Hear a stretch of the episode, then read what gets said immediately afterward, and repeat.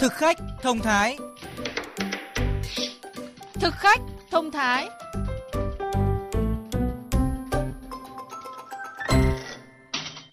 Xin chào các bạn đang nghe Thực khách thông thái phát trên sóng VOV2 Đài Tiếng Nói Việt Nam.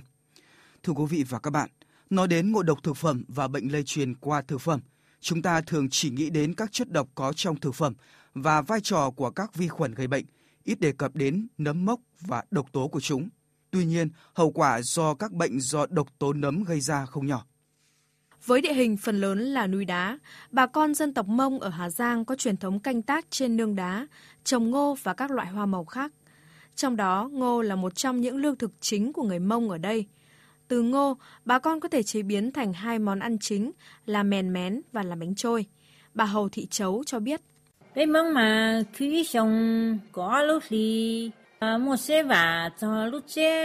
làm bánh cần chọn ngô nếp ngon, đem đi xay sát và ngâm nước. Một tuần phải thay nước hai lần, ngô mới không bị chua. Mang đi xay sát thành bột và treo cho ráo nước. Bắt đầu nấu bánh ăn. Tuy nhiên do điều kiện sống còn gặp nhiều khó khăn nên khi thấy bánh bột ngô mốc, các gia đình không bỏ đi mà vẫn ăn nên đã có rất nhiều vụ ngộ độc bánh trôi ngô đáng tiếc xảy ra. Mới đây vào ngày 16 tháng 6, 7 người tại hai gia đình thuộc huyện Mèo Vạc, tỉnh Hà Giang bị ngộ độc sau khi ăn bánh trôi ngô. Người nhà của bệnh nhân kể lại. Mẹ cứ ăn, chiên, chia ăn ấy. Rất đáng tiếc, đã có một cháu bé 9 tuổi tử vong. 6 người khác nhập viện cấp cứu, trong đó có 4 người có biểu hiện nặng phải chuyển bệnh viện Bạch Mai. Tiến sĩ bác sĩ Nguyễn Trung Nguyên, giám đốc Trung tâm chống độc bệnh viện Bạch Mai cho biết. Đến viện trong tình trạng là suy gan cấp rất là nặng nề, hôn mê gan, và cận kề tử vong và trong nhóm này thì đã có một cháu đã à, mất tại gia đình ngay ngày ngày thứ hai sau khi ăn à, ba bệnh nhân nặng này đều suy gan cấp rất nặng và hai bệnh nhân này đều hôn mê gan và phải thở máy, phải hồi sức tích cực bằng cái lọc máu khai huyết tương tích cực rồi truyền thuốc giải độc Nguyên nhân gây ra vụ ngộ độc này là do độc tố vi nấm gây ra. Độc tố này chủ yếu xuất hiện ở các loại ngũ cốc. Thực khách thông thái phát sóng trên VOV2 Đài Tiếng Nói Việt Nam.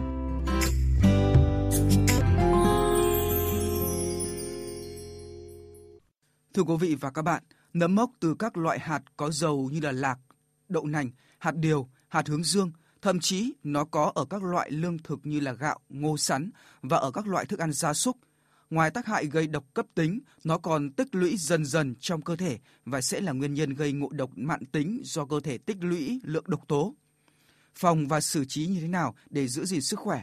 Phóng viên thực khách thông thái phỏng vấn anh Ngô Xuân Dũng, chuyên gia về công nghệ thực phẩm. À, thưa ông, tất cả các loại nấm mốc ngoài cái việc gây ngộ độc cấp tính thì còn có thể mắc những bệnh nguy hiểm. Về cơ bản thì nấm mốc khi phát triển mà không theo cái sự kiểm soát có chủ đích của con người thì cái nguy cơ sinh độc tố rất là cao.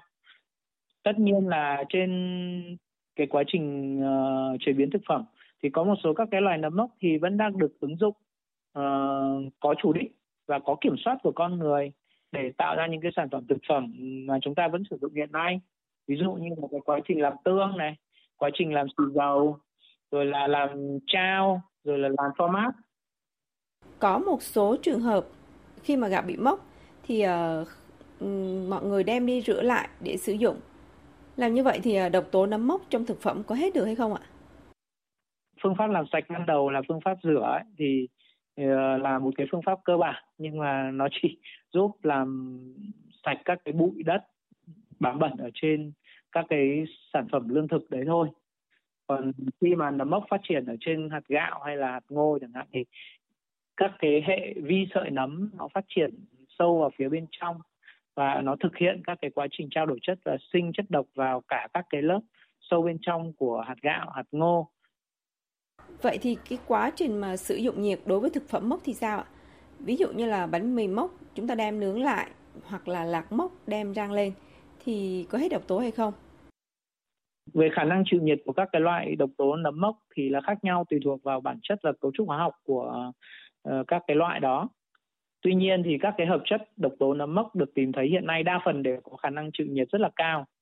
Ví dụ như là hợp chất um, aflatoxin hay là otratoxin là hai cái loại chất độc nấm mốc mà có độc tố rất là mạnh chẳng hạn thì um, nghiên cứu cho thấy là nó có khả năng chịu được nhiệt độ lên tới 250 độ C trong thời gian 30 phút. Chính vì vậy mà với nhiệt độ chế biến bình thường á, như là luộc rồi là chiên hay là xào ấy thì hàm lượng các cái chất độc của nấm mốc gần như là không bị giảm nhiều. Vâng, như ông vừa phân tích thì độc tố mốc rất là nguy hiểm. Mà khí hậu nước ta thì à, nóng ẩm lại tạo điều kiện cho nấm mốc phát triển. Vậy thì có cách nào phòng tránh được rủi ro của độc tố mốc hay không ạ? Biện pháp hiệu quả nhất hiện nay thì các công ty hay là các cái cơ quan quản lý nhà nước vẫn khuyên cáo là hạn chế việc uh, phát triển của nấm mốc trên nông sản, lương thực, thực phẩm và hạn chế cái nguy cơ lây nhiễm chéo nấm mốc trong cái quá trình bảo quản và chế biến thực phẩm. Đó.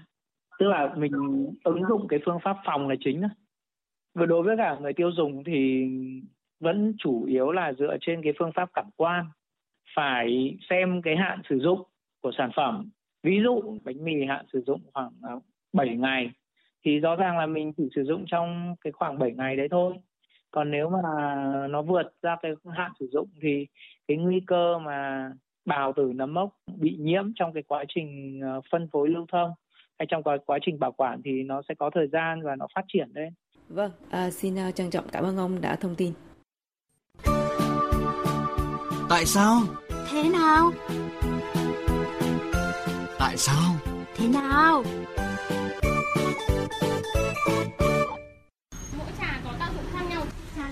Giảm mỡ máu giảm giảm cholesterol, tốt cho cả mỡ bệnh mỡ đùi, cả gai neo là Các bạn thân mến, Đến bất cứ một cửa hàng bán trà thảo dược nào, bạn đều được giới thiệu như vậy về công dụng tuyệt vời của trà thảo dược. Có cung ắt có cầu, xu hướng dùng trà thảo dược đã trở thành thói quen của nhiều gia đình, thậm chí có người còn uống thay nước lọc hàng ngày. Tuy nhiên, theo chuyên gia trong lĩnh vực y tế, thói quen này có thể ảnh hưởng đến sức khỏe. Vì sao vậy? Lương y Chu Giang Phong, phụ trách phòng khám Đông y, Thọ Long Đường, quận Ba Đình, Hà Nội sẽ phân tích trong bài viết sau. Hiện nay trên thị trường có nhiều loại trà thảo mộc được quảng cáo là làm từ các loại quả, lá, với nhiều mùi vị đa dạng và hấp dẫn. Nhiều người uống nhằm tầm bổ, nâng cao sức khỏe, phòng ngừa, điều trị một số bệnh như là huyết áp, đái tháo đường, mất ngủ, làm đẹp da. Tuy nhiên, quan niệm này hoàn toàn sai lầm. Đó là khẳng định của lương y Chu Giang Phong trong cuộc trao đổi với phóng viên chương trình. Thực chất, mỗi loại thảo mộc đều đóng vai trò như một loại dược liệu, có sự phối hợp các hoạt chất với nhau. Các loại thảo mộc đều là những cái dạng nguyên liệu đóng vai trò là một loại dược có những cái đặc tính lý tính về dược học có quy kinh đàng hoàng và nó có các cái thành phần hóa học riêng có những cái công năng đặc thù ví dụ như giải độc tăng cường sự hoạt huyết cũng có những cái giá trị làm đẹp nhất định thôi tuy nhiên dưới góc độ của dược học thì nó không có một loại thảo dược nào nếu chưa có cái sự phối hợp giữa các hoạt chất lại với nhau được kiểm tra và có cái sự thừa nhận của bên ờ, giới chuyên môn mà có những cái công dụng như thế những lời quảng cáo. Vì vậy, trà thảo dược, thảo mộc vốn được coi là thức uống lành tính, nhưng cũng tiềm ẩn nguy cơ đối với sức khỏe nếu người dùng lạm dụng quá mức. Có một vấn đề như thế này, sản phẩm thì có thể là lành tính hoặc là cũng không có đến mức độ là nguy hiểm.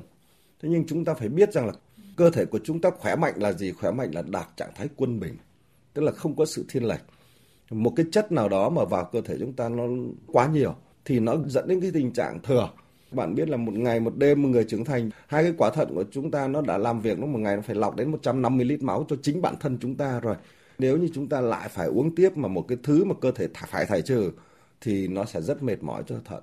Nhiều người uống mà bị suy thận. Lương y chu giang phong cho rằng thuốc bổ đến mấy cũng không thể thay cơm. Do vậy, khi có bất cứ vấn đề gì về sức khỏe, ngoài việc uống thuốc theo kê đơn, các bạn nên tham khảo thêm ý kiến của bác sĩ nếu muốn ăn hay uống bất cứ một loại thực phẩm hỗ trợ nào. Ngoài ra, khi mua sản phẩm thực phẩm cũng cần đọc kỹ hướng dẫn sử dụng, xem tem nhãn có hạn sử dụng, được cấp phép lưu hành trên thị trường hay chưa, bảo đảm an toàn vệ sinh thực phẩm hay không để tránh mua phải sản phẩm trôi nổi, tiền mất tật mang.